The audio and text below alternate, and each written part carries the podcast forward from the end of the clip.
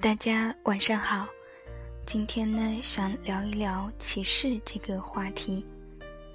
前些天呢和我妈微信视频聊了一会儿，话题不可避免的进入催嫁的环节。她很严肃的说：“你也不小了，再不谈就来不及了呀。”我半开玩笑的说：“我可能不会结婚的呀。”我妈瞬间就横眉怒目：“你这不是神经病吗？”正常人谁不结婚？我一时不知道怎么回应，便挂了视频。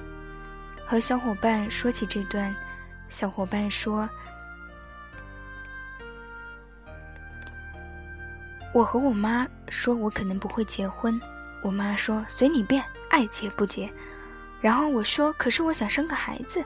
我妈就白了我一眼，说：你是不是有病？小伙伴，你赢了。”下次我我要把这段告诉我妈。你有没有发现，当你和别人不一样的时候，你自己也会恐惧？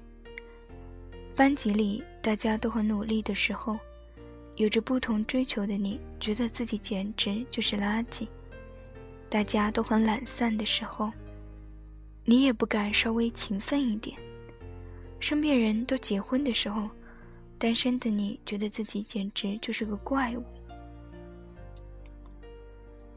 不论好与不好，当自己成为人群中不一样的成分的时候，不一样带来的压力，有时会让你怀疑自己的存在是不是个错误。可是，不一样不等于低人一等，仅仅是我与你不同。我与一部分人不同，不一样也不等于有害，仅仅是我和你不一样而已。我曾经，嗯，我有一个很要好的朋友，嗯，以前呢会偶尔会谈到同性恋这个话题，他总是会一脸嫌恶的表情说：“太恶心啦，太恶心啦。”十几天前，十几天前，我转了一篇关于同性恋的报道在朋友圈，他看了，评论道：“看完这篇文章，我认识了一个全新的世界，对同性恋有了新的看法，必须转给小伙伴。”同性恋被精神疾病诊断剔除，也才不到五十年的时间。美国精神医学学会。于一九七三年把同性恋从精神疾病诊断标准第三版的修订 DSM 三 R 中去除。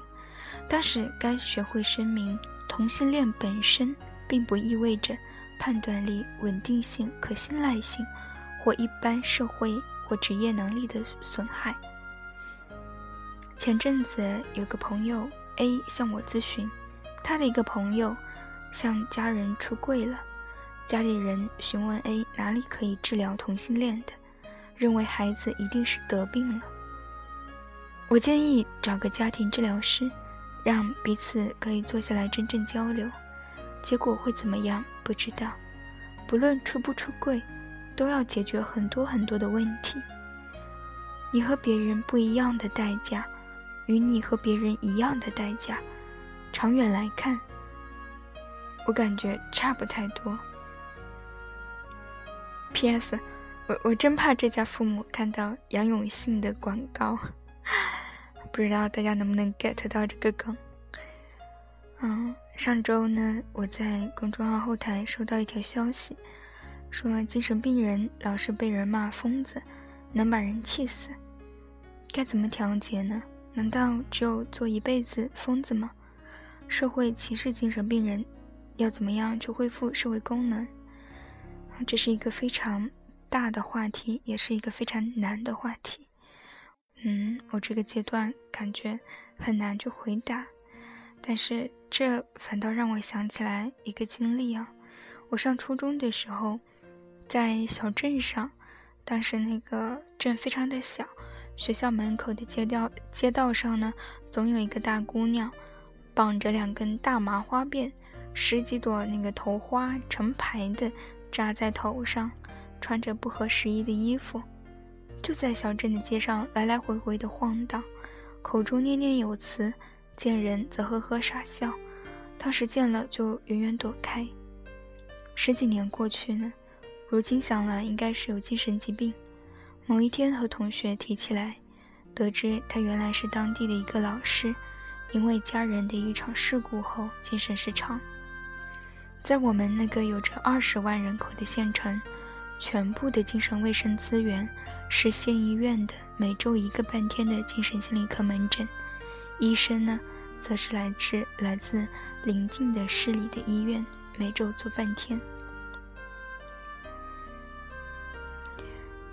就是说，在很多地方，尤其是偏远的地方，精神疾病的识别率是很低的，而且大部分人都没有这个意识，说我要去看一看，也可能会有的是可以恢复到正常的社会功能，而不是说很快的就恶化了。但是，确实中国很大，资源呢也很有限，我。我会做一点点的事情去改变一下，但我不知道能改变多少。嗯，比如说我去学校对面呢剪头发，理发师呢就很爱聊天，啊，看到我就会说今年刚上大学吧，啊，然后我就内心就很窃喜。然后一般都会说我是精神病院的哦，然后。他们就是脸上就会呈现出不可思议的表情，恨不得瞬间弹出十米远去。但我会解释说是精神科医生，然后洗头小妹也会凑过来说，特别惊奇的表情，精神病人都很可怕吧？然后我就开始给他们科普，就是其实科普也就是谈一谈接触到的精神病人是什么样子的。有时候坐出租车。出租车司机也很爱聊天，喜欢问问你的职业什么的。然后告诉他是精神科的之后，司机就说：“哎，每次拉客人去安定医院，都吓得要死，我不敢开进去，更不敢摇下窗户。客人下车就赶紧开走。”那北京的三大精神病院，北大六院、安定北京安定医院、回龙观医院。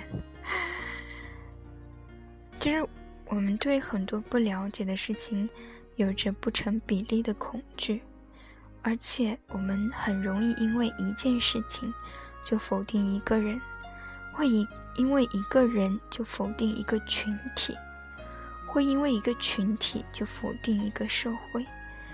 所以，歧视是一个什么样的问题呢？我觉得，可能每一个人。